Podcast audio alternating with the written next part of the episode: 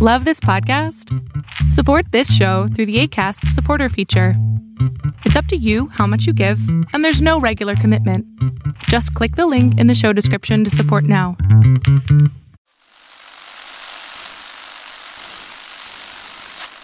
Nine, twelve, ten, twenty-eight, two, twenty-three.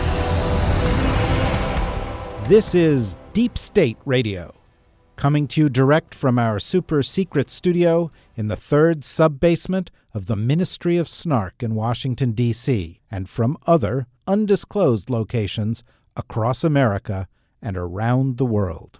Hello, and welcome to another episode of Deep State Radio. I'm David Rothkopf. I'm your host, and I'm here in the third sub basement of the Ministry of Snark, our studios, which are sweltering hot in the middle of the summertime here.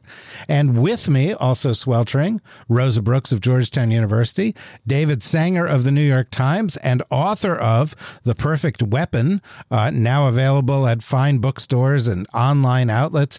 Uh, all across America. Also, David sells them from the back of his car as he drives across the country on his book tour.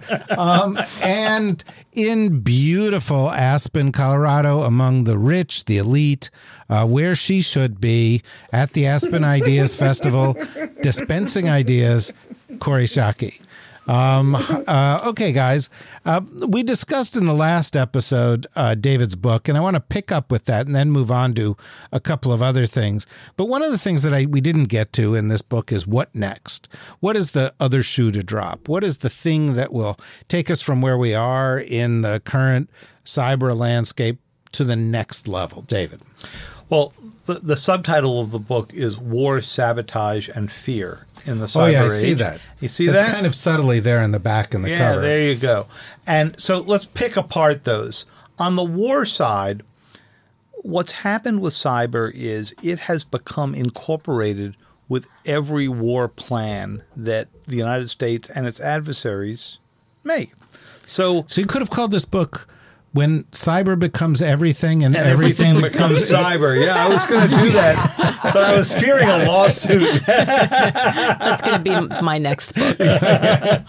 So, um, so the book tells the story of Nitro Zeus, which was the code name for. You wonder who makes this stuff. That up, was my nickname in high school. That's why I reacted that way.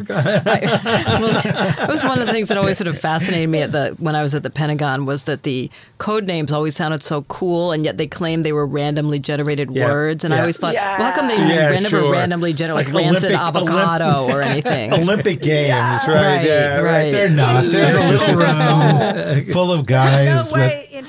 Way inherent resolve was randomly generated. Exactly. That's Yeah, yeah, and I'm. I mean, I'm frankly, I'm going to take your example here. Until there is Operation Rancid Avocado, I won't believe it. Well, Nitro Zeus was a plan to basically unplug all of Iran if we got into a conflict with Iran. Now, we averted that by signing the 2015 nuclear deal. Oh, what, what a relief! Aren't you glad that sounds out of the way? Okay. And the plan was overseen, uh, at least the cyber part of it, by uh, an army general who was at the time running the new cyber mission forces. This is the 6,000 American troops, now 6,000 strong, who just deal in cyber, but they spread themselves out among the military units. And uh, his name is General Paul Nakasone, and he just became the head of the NSA and U.S. Cyber Command. So if there is a dusting off of Nitro Zeus to do, he knows where they've kept the copies of it. Okay. But what's that tell you about the future? It tells you that future wars may well start with a cyber strike that is intended to keep you from ever having to fire an actual kinetic weapon. The sabotage part of that of the uh, subtitle. The sabotage part is Wow, Jesus, we're just one word into your subtitle. right? So war, war in Jesus, you the- should write a whole book. I should write a whole book. Yeah. so the sabotage part is partly about things like Olympic Games, what we did to the centrifuges, and partly what we did to the uh, North Korean uh, missile program, but also about the sabotage of our systems. And the fear element is that as soon as you don't trust your own computer systems, you don't trust much of what binds society together. So if David won't get into his new fancy autonomous Porsche, right, because he's afraid. that? Look, Wait a second. What is the point of an autonomous Porsche? you know, it's just like, oh, this is a great driving machine. I will sit here on a couch and not drive. not drive. So, you know, if you think that instead of taking you to the supermarket, it's going to drive you off of a cliff, you're not going to use your car. If you think your election, when you think when you go to cast your ballot, that maybe the machine isn't going to record the vote the way you intended, you're going to begin to undercut the uh, the the thought that democracy actually works. Wait a minute, Rosa. What if you did it so you didn't believe the news media? Yes, indeed. So, so, and but, but actually, I think I think this is this goes to David's point, right? Cyber is never just cyber. It's generally part of a broader plan uh, that may include other forms of what you could call information warfare uh, to to to accomplish the same end, which is reduce the credibility of legitimate information sources.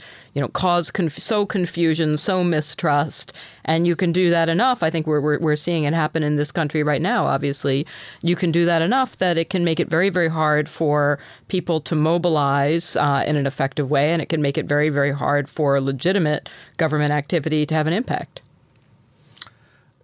An, excellent, an excellent point. Um, Kori, let me ask you a question. You're out there, you know, at the Aspen Ideas Festival talking about all of these things. What do you think the level of awareness of the urgency of these issues is? And if it is not high as it ought to be, besides David's book, what you know, what can we do about them? Uh, that's a great question, David. So, uh, no, it's not nearly as high as it ought to be. Uh, and um, partly because we're in the midst of the revolution, right? Like, this is the equivalent of getting the Pony Express to go across Indian country. And pretty soon we're going to have railroads and then we're going to have airplanes. So, so the good news is that um, this is a fast moving uh, subject. The technology is moving fast. The knowledge base on creation of cyber weapons is moving fast, but also the public awareness is moving pretty fast. And it's not fast enough, but but actually helping people understand that there are certain things you should and shouldn't do. Uh, helping develop a moral universe that guides our choices um, as these things become increasingly automated and algorithmic rather than individual choice. I mean, our military is now talking about being on the loop, not in the loop for decisions that machines will make on our behalf. So, so this is moving really fast. The good news is that societies in which individuals have an enormous amount of autonomy are the societies likeliest to to find our way through these problems to successful conclusions that we're willing to live with the consequences of. The biggest worry isn't so much, wow, can we figure out how to navigate um, a cyber world where Alexa is reporting on us, uh, but is will we have time to make adaptations? And are we acknowledging that we as liberal societies are going to bind ourselves by rules that our adversaries may very well not. I'd love to hear David Sanger's um, thinking on the asymmetric nature of rule setting. Well, I, let me. I, I want to sort of break that question into two parts because I thought it was a really a thought provoking. We tend to think of things related to tech evolving along a trajectory in which they are driven by like-minded actors. Like you know, we invented the internet, and the internet is going to develop along our lines, uh, and we're the internet great power in the world, and we are going to be able to drive the standards. And yet, it seems to be happening. Wait, that's David Sanger. He's trolling me from our TV conversation this morning.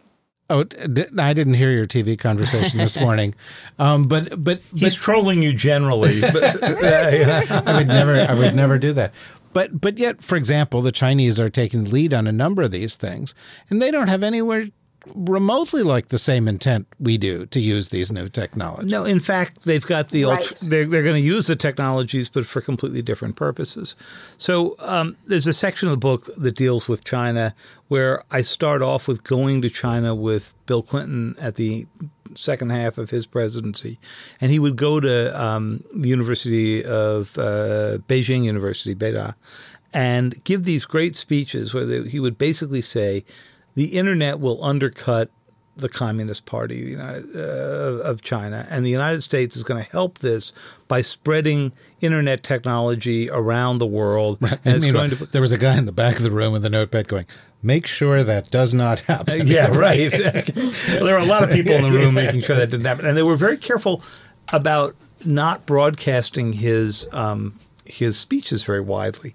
So one of the questions I asked in the book is, so what happened to this great image? And it wasn't just Bill Clinton. I mean, George Bush signed on to this and others, which was basically the communications, the internet will make you free.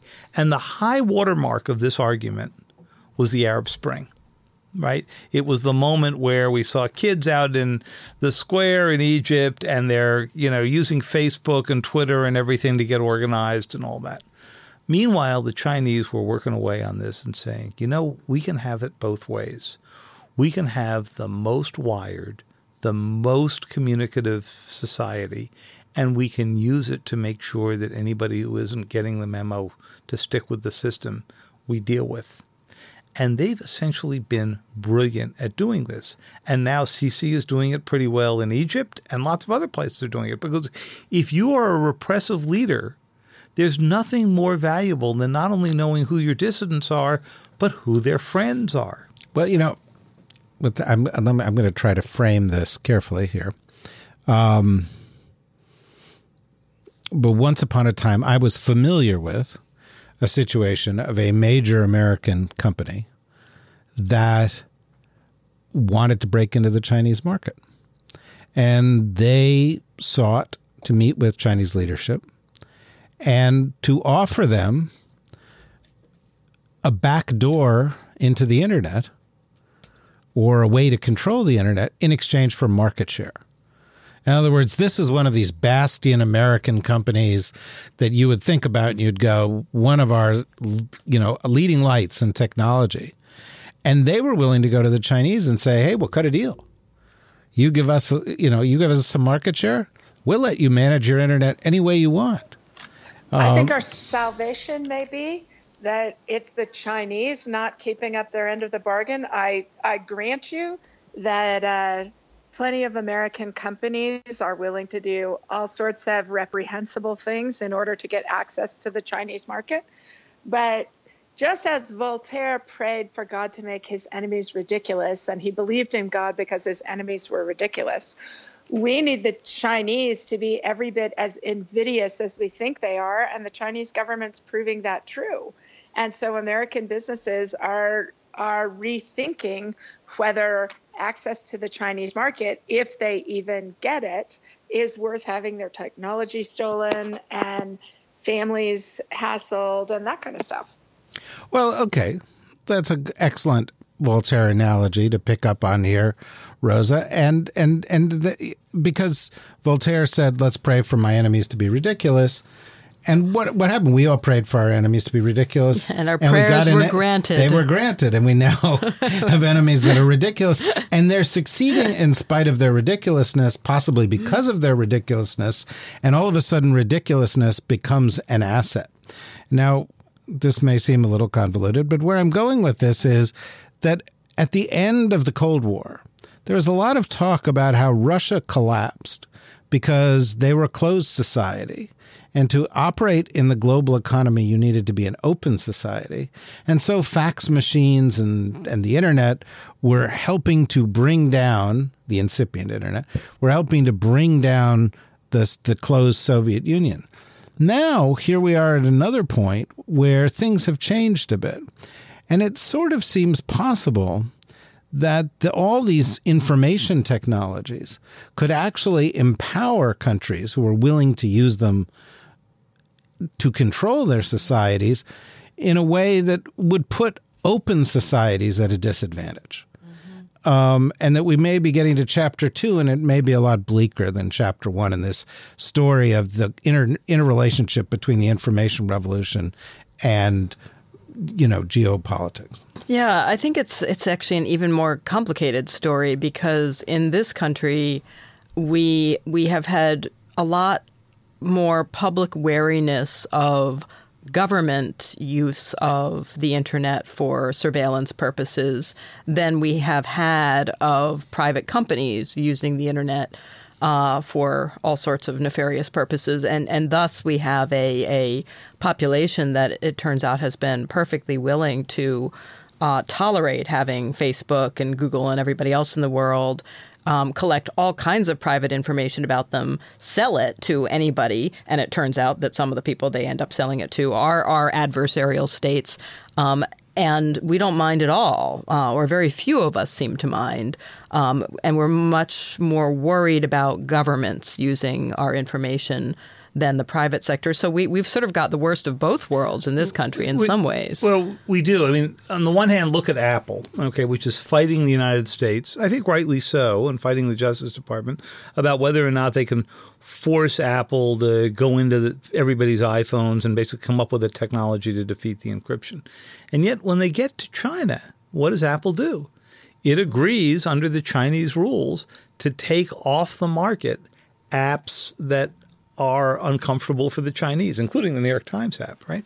Or Disgraceful. Okay, or they agree because they have no choice and but to operate in it to store a lot of the cloud data in China because the regulation is you need to store it in China.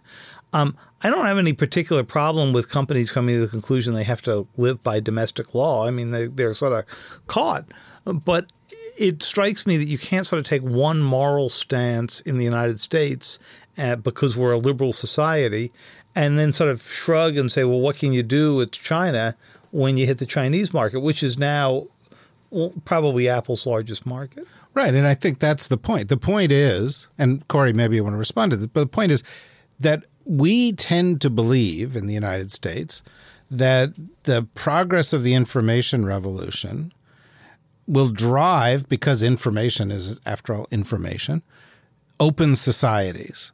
When in fact, the progress of the information revolution may actually enable societies to be more closed, more restrictive, more uh, state engaged in the private lives of people, um, and and if not exactly bringing to life Big Brother, something that maybe even more extreme than Big Brother, and and we're seeing this in places like China where everybody is on the internet, everybody is in apps, everybody is using this, and they all know that everything is open to the government, and they're saying fine. You know, this is part of the this is part of the deal. What do you think, Kori? Uh, I I think you are exactly right, David, and that we are allowing American companies to hold uh, their government to a higher standard than they hold all sorts of other places. And you know, on the one hand, uh, the long-suffering nature of indignity of American government being uh, had rocks thrown at it by people who would never want their passports to be Chinese rather than American, um, and who want all of their incorporations to be in the United States where the rule of law will protect them and they can sue their government with impunity, as Apple does. Um, right? Like it's incredibly tiresome to have the sanctimoniousness of Mark Zuckerberg and Tim Cook explaining that their government's evil while they are making deals with a government that actually is evil. Um, but still, uh, I actually think that the way to get at this is is holding them to their own standards, right? Like publicize it, hold Tim Cook accountable when he goes to China, hold Mark Zuckerberg accountable when he goes to China and makes those deals. Because it's actually not only them who are sanctimonious, it's their users who are also sanctimonious. Um, and so, you know, uh, mobilizing Apple phone users to ask Tim Cook at the next board meeting, what's going on with this? Why is it okay in China when it would never be okay here? I think is the right way to fight it. You know, we have a kind of creeping understanding of all of this. And in the past week, we actually had a Supreme Court decision where the Supreme Court, where the liberal justices actually sided with Justice Roberts, um, determined that I would have the- phrased that the other way around, but Right, exactly, and and you would have been right, but uh, uh, de- determined that Fourth Amendment protections uh, apply to um, uh, cell phone searches, and that you need a subpoena for cell phone search, and so we're sort of creeping into some awareness. We are, and it was an enormously important decision. The big question is: Does the Supreme Court use this wedge that is now created to expand this right or not? And it was a fairly narrowly written decision, so it's entirely possible this is more uh, more your your territory here, Rosa, than mine. It was an enormously important decision if it turns out to be that wedge. So this one involved um, whether or not you needed a full search warrant in order to collect, as they wrote the opinion, more than six days. I don't know how they set set that as of uh, cell phone location material, and basically this is the cell phone declaring where it is you are by triangulating among cell phone towers. And of course, you're walking around every day now with something that does that. And it was the beginning of an awareness by the court that the least important part of your cell phone was the phone, right? I mean, we use our cell phones all the time, but rarely for actually for phone calls, right? And that everything else creates this digital dust that follows you around. And just because you agree to give that to Google or to AT&T or to Verizon, which needs it to communicate with you, does that mean you're giving it to the US government? Now think of where this could go going forward. You have an E-ZPass in your car.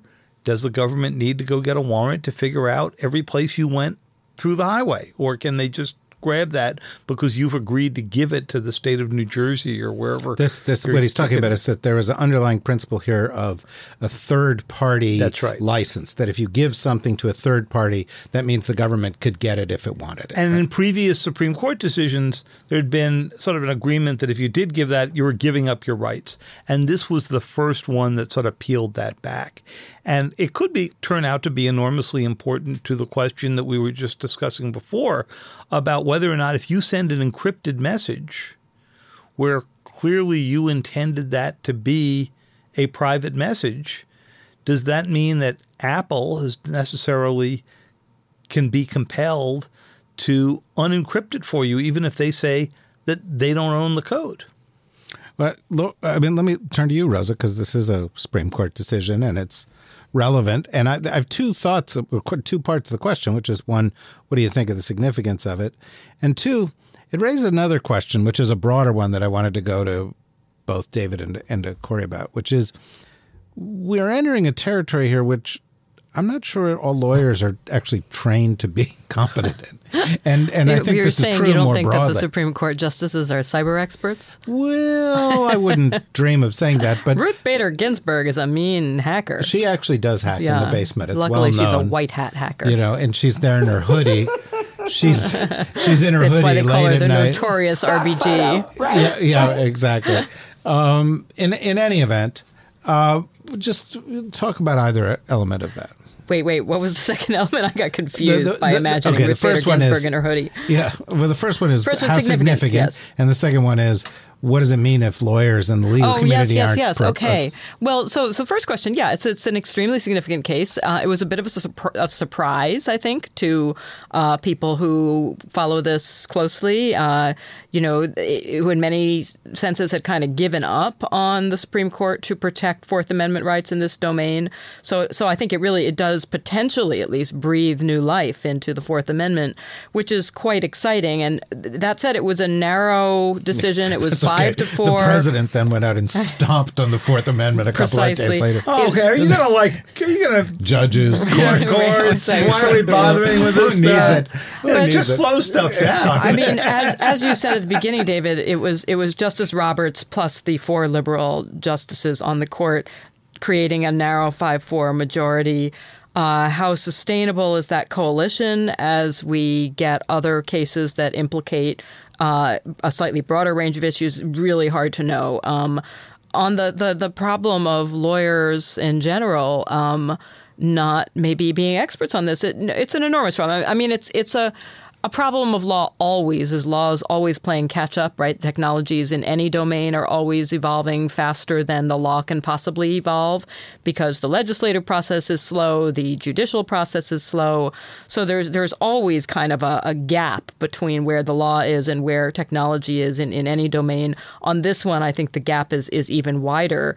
You know that the generational gaps are enormous. Um, uh, I think the Supreme Court has been very, very slow to understand, you know, why is, why do intellectual property issues have a different different valence in the cyber world than they have uh, in the physical world? You know, why why should we care about these things? Why does this?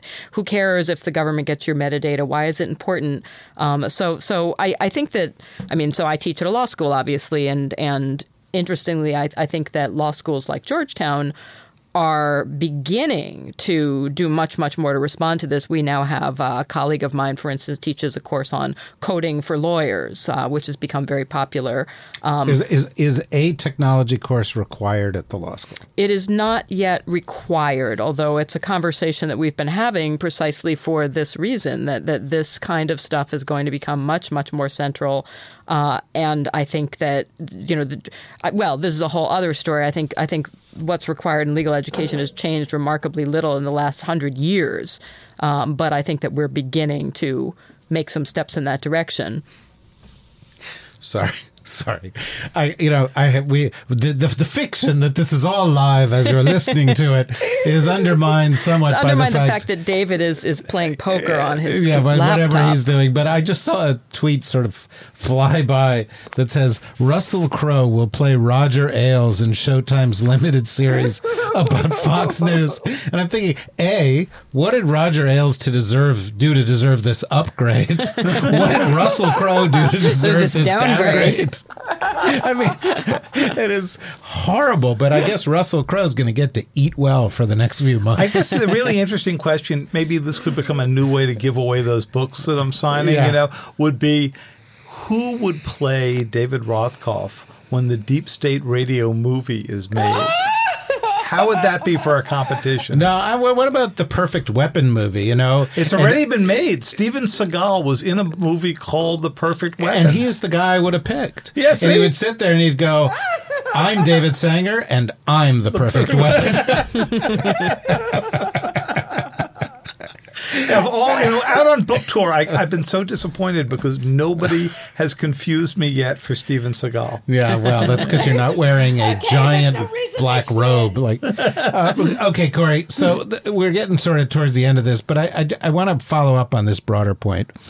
We've been talking about cyber. We've been talking about next generation technologies. We're talking about how it affects the law. We're talking about how it affects, pri- you know, uh, uh, uh, businesses and, and a whole host of other relationships. And you made the Pony Express reference, right? We're in the early days of all of this. But the number of people in the government, in any part of the government, who are actually competent to discuss these issues, and we're just talking about cyber, right? We talk about AI, big data, artif- uh, artificial, I mean, uh, uh, blockchain, uh, biotech, um, uh, 3D manufacturing, et cetera, et cetera, is so infinitesimal that it's like we have the wrong people in the government for this era, and there's no sign that it's going to change, is it? I mean, this is a real national security risk, I would argue. Uh, yes, that's certainly true. Uh, but that's not just true on technology, that's true on all sorts of stuff, right? That the People in the government don't know anything. American- the key to making the American government effective isn't ensuring that the very best people are in the government, although that would be a beautiful world of unicorns and glitter if possible. Um, but making sure the people who are in government reach out to the people who are experts on it elsewhere. So on cyber, as on bio, the the government probably isn't going to have those experts because they're probably going to be more excited by the problems in a research realm or in a development realm or starting their own company than they are going to be um, in government. But but that just means we need to actually have public-private partnerships. We actually need to have to care what folks who are the most knowledgeable are. And here, um, I by no means want to excuse the belligerent ignorance of the Trump administration across the board. But I, think as Rosa would hop in here to say the socio- that. sociopathic belligerent ignorance of the Trump. I, yeah. As usual, I cede Rosa the argument. Um, and what a fine representative of her you are, David. Thank you. Um, I I think that they they so I remember when President Obama held his cyber summit out at Stanford, and he got up and gave a ringing stentorian sermon about how all you tech people need to let the government build back doors because we know what we're doing. And and the glitterati of Silicon Valley were aghast. They were like, none of you people actually even understand this problem. Your safety actually lies in us encrypting stuff. Um, and so that would be one useful place to start. Not to expect that the best tech experts are going to go into government, although, please, some of you deep state radio nerds do go into government and make our government good at this. But also, we need to actually allow our policies to be informed and shaped not just by what the president thinks is right, good Lord, especially not in our current incarnation, but by the people who know it best, who aren't, as a general rule, going to be in government. One, a quick point on why Kori is exactly right, which is when you bore a hole in the internet to let in the FBI, you bored a hole that lets in the Russians and the Chinese. Uh, yeah, well, exactly, or anybody else. I Yeah. mean, I, we talk about them, but smaller countries could get through that all as well.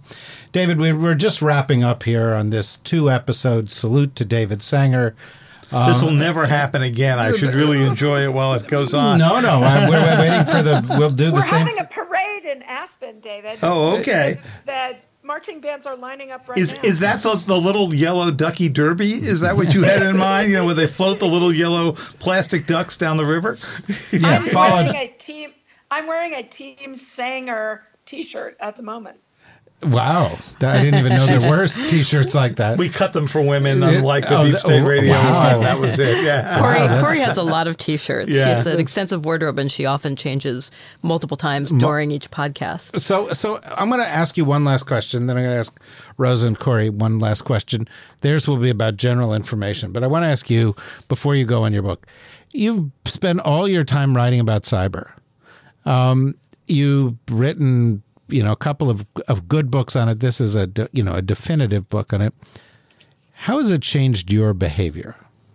It hasn't much, which is really scary. I mean, I do the basic things that you do to go protect yourself, but it's persuaded me that if a state is coming after you, there's not a whole lot you can do about it. I mean, you can protect yourself against the vandals and the criminals and the deep state radio nerds, maybe, but not against a state sponsor that really wants to come at your stuff. While I was reporting on the book in Beijing, the Chinese completely fried my computer. Of course they do. David, will you will you give your fried computer away as a as a piece of swag to one of our listeners? it- I think it. I think it. I think He's it, already given it away to the Chinese government. but yeah, I think it, I think it went back to the New York Times technology team, which looked at it in disgust and then asked me why I was using such an old computer to begin with. yeah.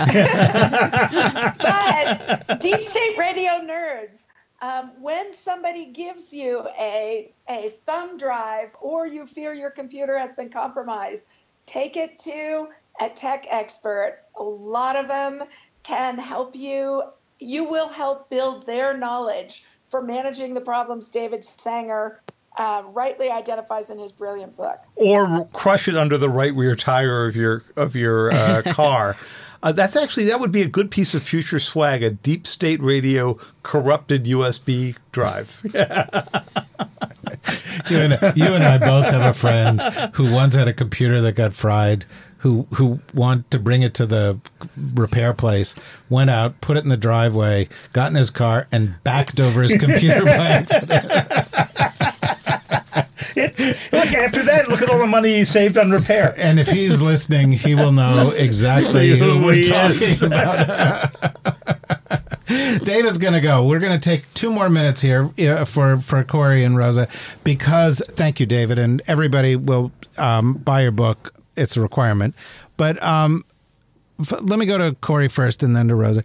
I don't think the episode would really be f- complete and the week would really be complete without some comment on what's going on that's extraordinary in the U.S. government. We made a laughing reference to the President of the United States saying, um, let's get rid of judges and courts while dealing with this immigration thing. Uh, it's you know it's an unnecessary impediment uh, with regard to our laws, and you know there there was some degree of outrage, but we're also numb that it was a limited degree of outrage. And I just you guys have such a a wonderful uh, reservoir of righteous indignation. I just thought I'd turn to you each for a minute or so to get your take on what's happened in the past week on this front. So, three things really discouraged me in the last week. Uh, the first was the shocking behavior of child separation from parents at the border, the magnitude with which it's going on, the um, the efforts of the administration to race bait this issue for political gain, the corrosive effect it has on our body politic. Um, and and so that was one that was that was deeply disheartening to me. I'm shocked to see my country capable of that. And the only thing that keeps me from despair is the tough minded journalism and civic activism that revealed it um, and challenged it and forced uh, at least uh, a recantation on the part of the administration. But that needs to be followed up by lawsuits, by law, by political action. Uh, the second thing that was extraordinary for me this week was George Will, lifelong conservative, uh, making a full throated case to vote for Democrats because Republicans in Congress have proven themselves uh, incapable of principled action in defense of the law and in defense of uh, conservative principles. And and I was I was pretty far down that path myself when I saw Maxine Waters' uh, latest indignation. I try to remind myself, as Peggy Noonan wrote in the Wall Street Journal, that Maxine Waters is a famous idiot, and so it's unfair to judge Low IQ, in fact, I believe the president says. I I didn't. I didn't Very low mean- IQ. I didn't mean to make common cause with the president on this. I meant to say she's a reckless political force and long has been. Um, and uh, and so I was uh, strengthened to be reminded she is by no means representative. And I hope President Trump proves unrepresentative of my political party because we really need to get a lot of work done in this country on which all of us actually do agree and move forward. And the third discouragement for me this week was to see President Trump's approval rating with Republicans because Maxine Waters may not be representative of Democrats, but it sure looks like Republicans are happy with the job the president's doing. So, so I'm with George Will at the moment. Wow, that's a that's a big deal. Rosa, last word.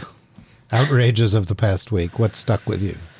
Oh, I mean, there's always there's so much. It's it's always hard to choose, but no, I I I think that President Trump's continued lack of interest slash enmity for slash lack of understanding of the rule of law, you know, is the the big picture story here. Um, you know, the yes, every country has a right to to protect its borders. Every country has a right to exercise some control over who comes in, uh, and we do. But we have a system already in place. Uh, we are required under both U.S. and international law to have a fair process for asylum seekers uh, under the UN Convention on Refugees. And it's true. There are many people who come to this country not because they're fleeing persecution, but simply because they think they would have a better life here. And we have to treat them humanely. We don't have to let them all in, but we still have to treat them humanely and fairly. Uh, when it comes to asylum seekers, when it comes to people who are fleeing persecution in their home country, we have a very specific set of obligations under both international and U.S. law. Uh, and you can't just send people back without any process. The very minimal obligation is to have enough process to determine if they have a a credible fear of persecution that might entitle them to longer term asylum. And it, it is, you know, the the the history of turning away uh, refugees and people fleeing persecution is is is a uh, a sad one and a shameful one for this country and for other countries. But I think we've just reached a new low with our president just saying, send them all back. They can't come in. No process, no judges, no courts. Get rid of them the, the, the Republican majority is encouraging the president of the United States to behave this way. I don't think he requires their encouragement to behave this way. He does it all by himself. But but when he sees the polls yeah. increase, he goes, "Yeah, yeah, this is this is working yeah. for me." Yeah. And so you know, there's and this, they say they're using it explicitly for that purpose. Right. And but you know, I think at this point, you know, the the degree of complicity of the average Republican voter in the reprehensible behavior of the president of the United States needs to be called out. They are not off the hook. It's not just this one guy. They've bought into it, they own it, they're encouraging it, they're going to make it worse before it gets better. Um, and they're as reprehensible as he is. I, I do think it's worth um, saying there's been some interesting stuff written about this recently. Uh, that the core base of support for Trump seems to have nothing to do with policy and everything to do with personality. And specifically, there have been some interesting studies of sort of authoritarian personality and uh, how that translates into voting behavior, because that, that that's the only thing that sort of explains the seeming puzzle of well, who are these people who you know voted for Barack Obama? Uh, in 2008 and even in 2012, and now we're voting for Donald Trump. You know, what's up with that? Doesn't make any sense. Uh, you know, doesn't make any sense when you have people voting for policies that seem to be counter to their economic interests, et cetera. Um, but that Trump's appeal doesn't really seem to have anything much to do with the specifics of policy on any given issue. It's just a it's a set set of signals he's sending out about I'm a strong man. I'm not going to take any crap from anybody. You're tired of taking crap from people. I'm going to put the bad guys in prison or send them away, you know, and you can count on me to stand up for you. You know, that, that it's a set of, sort of themes that, that strike that authoritarian chord rather than anything specific about trade policy or even in some sense about the, the, the finer details of immigration policy that people are responding to. And that is, is you know, it's now we have to use this term all the time. Trump probably thinks that this word was invented for him that, that trumps everything else. Yeah, no, I think I think that's true. And you know, when I think Kori of uh, what you just said about George Will, about George Will, about some of our other friends, Max Boot or Nicolle Wallace or mm-hmm. Steve Schmidt or some of these other people. There, you guys are not weather vanes. You're not snowflakes. You guys endured criticism and and missteps by your own party for a long time. For you to say what you just said, I, I, I don't imagine is easy for you, and I and I and I think it's a bigger deal than some people might realize. So it actually is really easy, and that should be the measure of just how far beyond the pale the president has gone how shocking the behavior of his supporters towards our fellow Americans and towards our neighbors and friends is, um, and how how supine Republicans in Congress who are supposed to believe in the same principles that bind us together as a political party have proven themselves in the last 18 months. Um, yeah, you've gone from the Ripon convention to the Supine convention. um, uh, well, uh, it's it's these are rough times. Uh, I, I I'm very glad to be going through them with you guys who provide insight and emotional support, uh, and with all of you deep state radio nerds who are out there. Now, remember, if you come up with a good reason why we should send you a free copy of David Sanger's book, and you tweet it at us with the hashtag Deep State Radio, you could well get a free autographed copy of David Sanger's book, The Perfect Weapon. Um, and you know, if it's a really, really good reason, maybe we'll send you one of Rosa's books or Kori's. You know, we'll send you other so books. just to be clear, is the disclaimer about friends and family not being uh, eligible for this? Does that apply? On It never applies. We have no rules in the deep state. Want- This is 'cause like I the Trump administration, Kori. There are no rules. Yeah, we use we use Trump administration ethical guidelines as any other government agency. Oh my But- God, no. Okay. Yeah. I won't apply for the book. No, And and and we are all Nigerian royalty, and and our listeners should feel free to send checks made out in our names to to Deep State Radio, uh, Third Sub Basement Ministry of Snark. yeah, just send those straight into us, and uh, you know, we'll. I'm sure the money will be put to good use. In any event, uh, so there's an option out there for you. Uh, thank you, Kori. Thank you, Rosa. Thank you, Deep State Radio nerds. Thank you, David Sanger, in recent absentia. Thank you, Ian, uh, and all of your friends in North Korean public radio. Um, and and we will. And we will now play the North Korean national anthem. right. Everybody stand and we will play the North Korean national anthem. Thank you very much. All right. Yeah.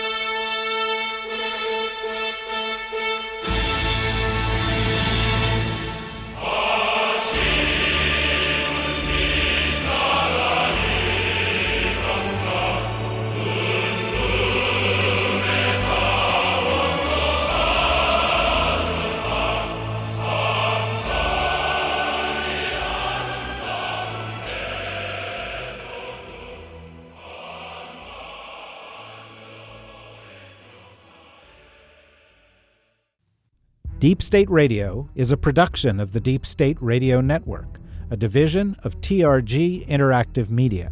Our podcast today was produced in cooperation with Goat Rodeo Productions and was supervised by Ian Enright. Join us again for another episode of Deep State Radio. If you don't, we know where to find you.